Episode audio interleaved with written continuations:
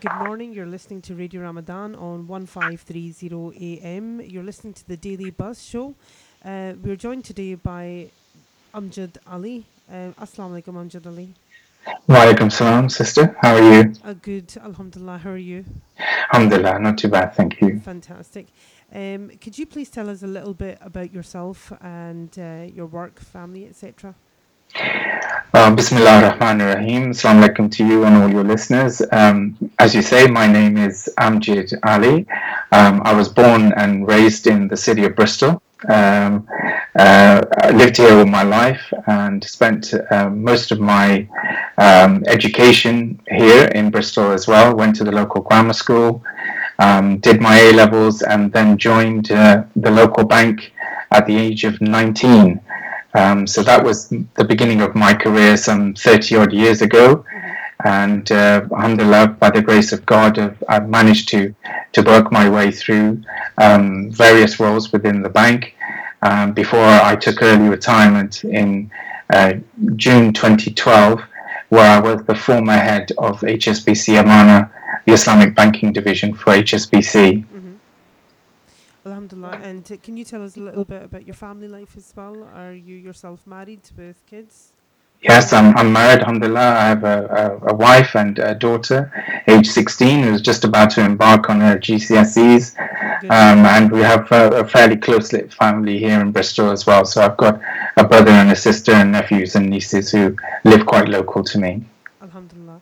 And can you tell me, Brother Amjad, how is it that you actually got involved with organ donation? Well, my journey with organ donation actually began um, officially back in September twenty thirteen, but my previous history of uh, uh, understanding around organ donation began many years before that, um, and that was back in uh, October nineteen eighty-six, when I was first diagnosed with um, chronic kidney disease at the age of twenty. And as I said, that was just after I'd started work with the bank. Um, in my case, it was um, something that was diagnosed quite late. There was no lead up to um, any indication that my kidneys were failing. And it was a case of six months um, of feeling generally unwell, going to the doctor. And then after a blood test, I was told that unfortunately both my kidneys had failed and I needed to go on to dialysis. So that was the beginning of my journey of understanding what organ donation is. Um, but in terms of the, the active engagement of the role that I've been doing more recently it, with the support of N H S Blood and Transplant, um, that began following my transplant in May twenty eleven. Um, and it was just something that I felt I had to do based on my own experience of being a patient waiting for a kidney transplant. Okay. Now, you basically um, outlined the fact that you were twenty years old when you were diagnosed with chronic kidney um, disease. Now, yeah. You said that there was nothing within those six months apart from the feeling of just being very unwell, um, to let you know the fact that you had problems with your kidney. Are are, are there normally indicators to tell uh, individuals suffering from kidney problems that they, you know, this is the issue that you're having? Well, when I look back on it now, now that I know more about how the kidneys function and, and the symptoms of when they're not working so well, um, to be honest, sister, the, the, the signs were quite clear and obvious. Um, for me, it was a, a case of um, literally about a year before I was officially diagnosed. Um, I noticed that my appetite was suppressed. I didn't feel as hungry um, as I used to, and when I would start eating, I would find it difficult to, to, to have a full meal. Um, as a result of that, I was beginning to gradually lose weight. Um, and, and then the other symptoms were things like just generally feeling tired, lethargic, Um, you know, the, the, in terms of um, being able to do a full day's work uh, and then coming home and feeling still energized, gradually started to diminish. And it was that that gave me the cause of, for concern in terms of going to the doctor just to inquire why was I, you know, losing weight. And it wasn't uh, diagnosed immediately. The first time I went to see the G P, it was a case of, well, it could be anything. It could be just you're anemic and we need to give you some iron tablets and see how things go. Um, and after that, it was a case of, you know, literally when I went in, my sister insisted that I should ask the doctor to have a blood test, because at that point I was getting night cramps, um, waking up in the middle of the night with severe cramp and feeling quite de- dehydrated. Um, and that's what led to the diagnosis, really. It was when, when we had the blood test that they found that one of the toxins that they measure in your blood, it's called creatinine, where the normal range is supposed to be less than one hundred. Mine was seventeen hundred, and in my case they said I was lucky to be alive still, that the body had basically adapted to having such high toxic levels in its system, um, that it continued to go, keep going, but it wouldn't have lasted forever. It would have eventually led to um, my demise uh, had I not been diagnosed. Uh, well, alhamdulillah, it was diagnosed. I just want to ask you, is that something which um, other family members have suffered from as well, or was it just yourself? You were the first case within your own family? Well, luckily for my family, uh, sister, um, I am the only one in my immediate family who's had this condition. Uh, there was no history of kidney disease in my family. My parents, may God grant them paradise, who are no longer with us, both lived to a, a good old age, um, and had relatively healthy lives. In my case, um, they were unable to confirm the reason behind the, the chronic renal failure, because by the time um, I went into hospital and they scanned the kidneys, the the actual tissue that filters the blood was non-existent. So, so there was nothing for them to biopsy to determine what was the cause of um, the kidneys failing. But they made an assumption, um, and that was simply that when I was age seven, we went back for a family holiday to Pakistan. Mm. And um, it's, it's suspected that maybe I picked up renal T B at that time. Okay. And the renal T B was in my system, which was causing my kidneys to fail. And that, that is still unconfirmed, but that was the um, assumption that was made at the time. Okay. Now, can you talk me through a little bit about, obviously, you were twenty years old when you were diagnosed. Um, can you talk me through your treatment and how many years um, the whole procedure took, from when you were diagnosed to moving into having a transplant? Well, in, in my case, um, I went on to dialysis immediately. So the day I went into hospital, um, that very evening was my first dialysis session. Um, and for me, unfortunately, that lasted for twenty-three and a half years. Um, the first six months of which I was d- dialyzing at the local hospital unit. Um, but then after that, um, I was persuaded by the renal team that it would be in my interest to have a machine at home and, and for me to be um, doing self-treatment. And I was quite nervous about doing that, bearing in mind, you know, you're, at that age I was still relatively young. Uh, whilst I had great family support around me, Um, you know, you're conscious of if something goes wrong, then you're relying on family members to, to help you out. But alhamdulillah, by the grace of God, you know, we managed to go through that um, and, and deal with, with the challenge and the process.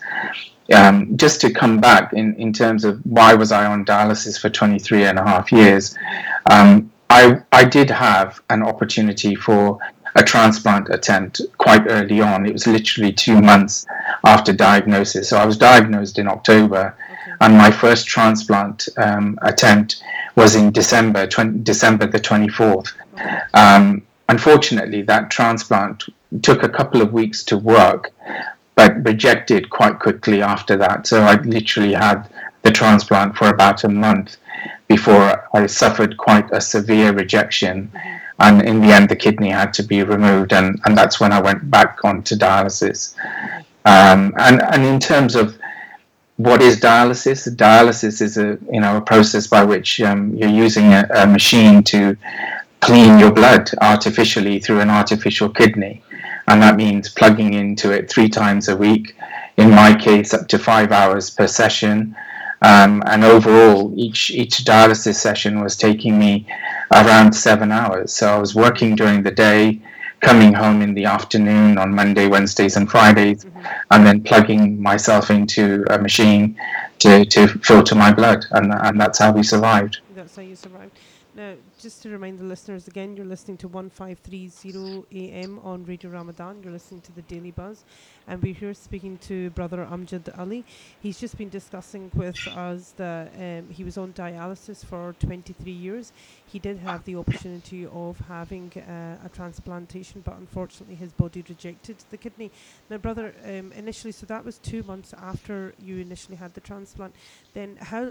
How long did it take again for another kidney to become available to yourself?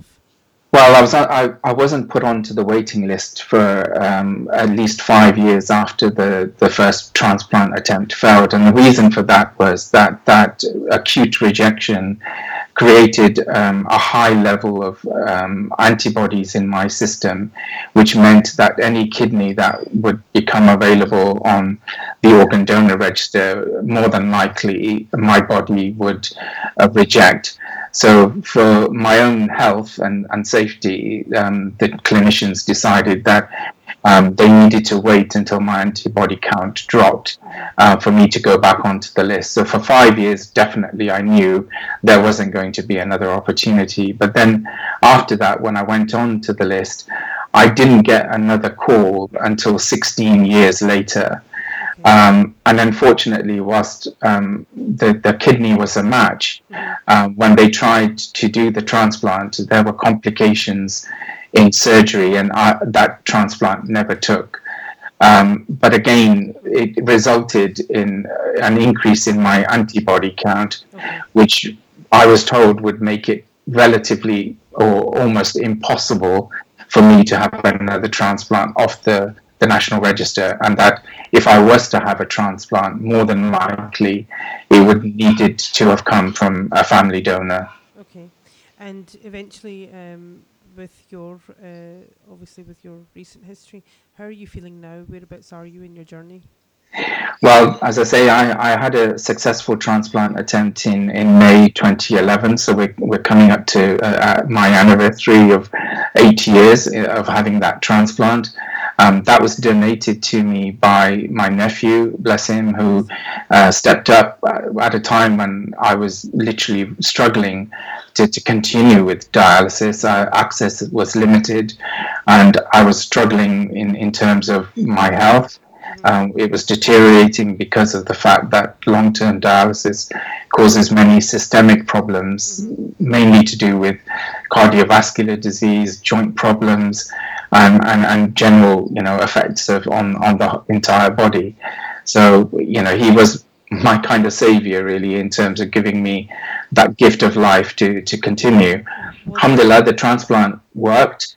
Um, but it meant that I had to go through fairly uh, uh, vigorous treatment beforehand in order to, to get me ready for the transplant. And, and that doesn't happen in every case, but in my case, because I had such a high antibody count, they had to almost create a blank canvas.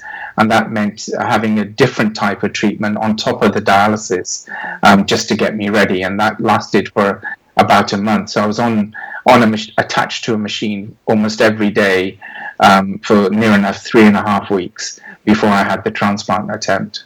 Now, was it your family member came forward himself, or was it just the fact that everyone could see that there was a dire need?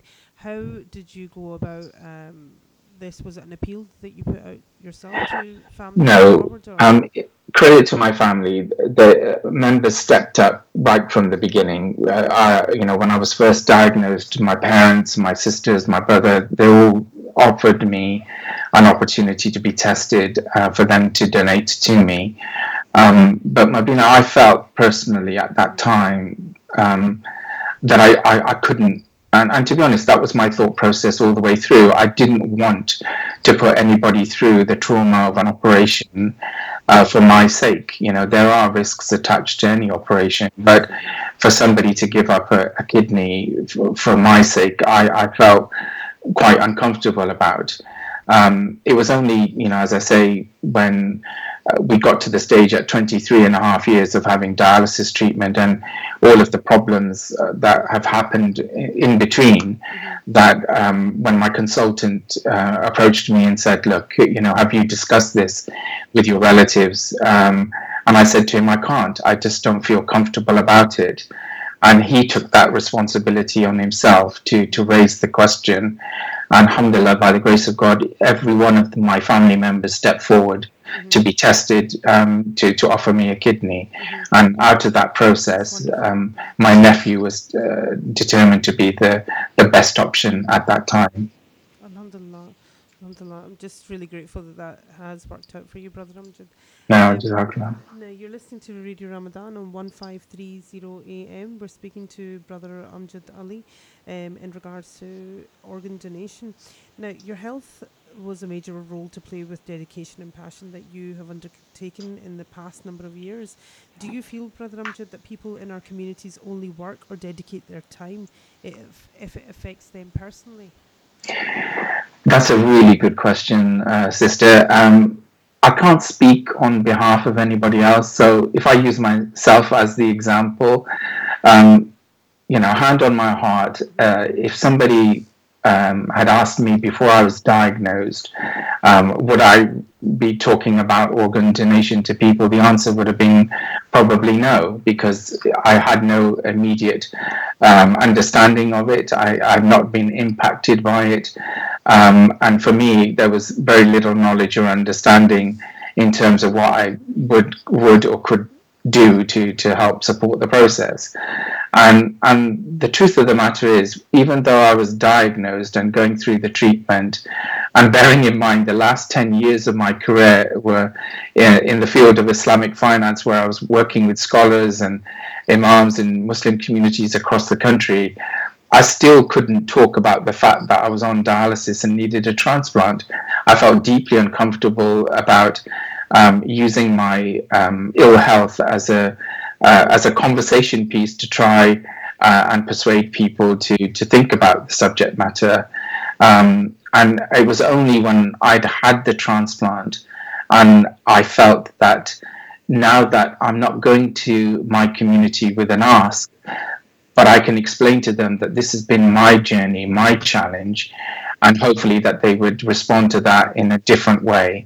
There's always a risk, and maybe I was naive in thinking this, but there's always a risk that if you're in a position where there's a need and you're going out to the community, that people would say, well, you're only doing this because you need a transplant.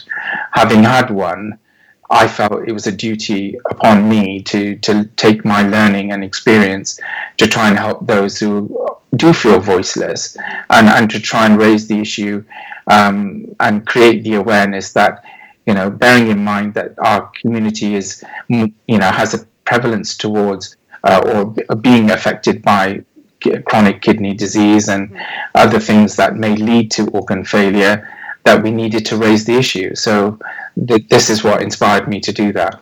Oh, that's fantastic. Um, just going back into initially what you said, do you think within our communities uh, we're deterred to come forward and to actually discuss this quite openly?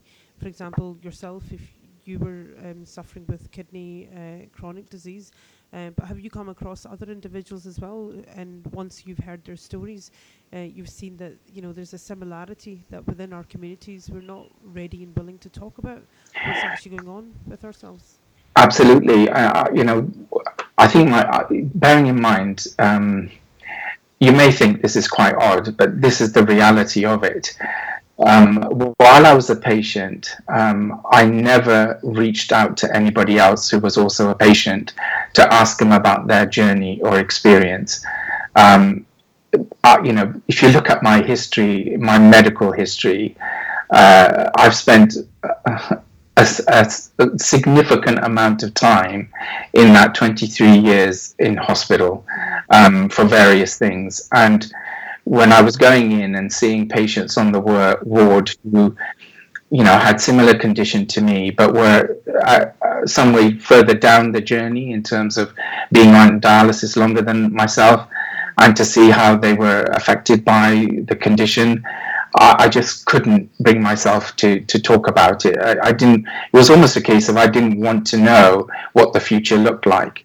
And it was interesting. I, I went to, you know, this is later on once I'd had the transplant, I went to an event in Derby and I came across a patient who spoke, you know, very articulately about their journey and experience. And they were brave enough to say, do you know, when I was diagnosed, the things that I noticed is that your friends disappear. Um, people don't want to engage you as much as they do want who did before. And people are almost afraid to, to to ask how you are, and and and that, you know, was my life. I, I that that happened to me, you know. And to be honest, it was something that you don't want to face up to, but that's the reality. That when things change, you know, our our environment changes, and people respond to you differently. But that's not a fault of their own. I think it's just. Uh, it's just one of those things that people don't know what to say, how to provide that support and encouragement. Uh, you know, thing is, as Muslims, you know, we always kind of rely on the faith that everything comes from Allah and your shifa will come from Him as well. And and that was, to be honest, the way that I looked at it is that, you know, at the end of the day, Allah will answer uh, my call, will answer my parents' prayers and my family's prayers, and that I, I will, you know, get well at some point in the future. And, and that was the life and the journey, really. And uh, alhamdulillah, have you seen yourself change as well as an individual um, as you've grown through the years uh, with the way that you've handled the disease and also... uh, I would say most definitely. Um, you know, you have to become quite tough, um, quite tenacious, resilient. Though those are words that, you know, uh, are, are kind of embedded in me now, in that because there's so many things happening, um, it's almost as though you get over one thing and, and then you find something else is around the corner when you're, you know, when you're on dialysis. It's it's just one of those illnesses, unfortunately. And even though the treatment is, you know, make, helps you feel better, you're having that constant up and down. You go on dialysis and, and your blood is being filtered and you're, it's, it's being cleaned. But by the end of the treatment session, you feel absolutely exhausted. So there was this up and down cycle throughout the twenty-three and a half years. But once I had the transplant, alhamdulillah, there was this degree of stability that, you know, there was no dialysis, but you're having to deal with um, all of the um, unintended consequences of long-term dialysis, unfortunately, which are there. And in your mindset, um, you perhaps look at things differently in the sense that, okay, these aches and pains may be quite severe to somebody else, but for you, they become par for the course. And, you know, you get up one day and you think, okay, I can walk a little bit better than I did yesterday. That's a blessing. And, and other days it's more difficult, but that's just the reality of it. Jazakallah. Brother, you're listening to one five three zero on Radio Ramadan. You're listening to the Daily Buzz Show. We're just going to take a five-minute break and come back with Brother Amjad Ali. We're discussing organ donation.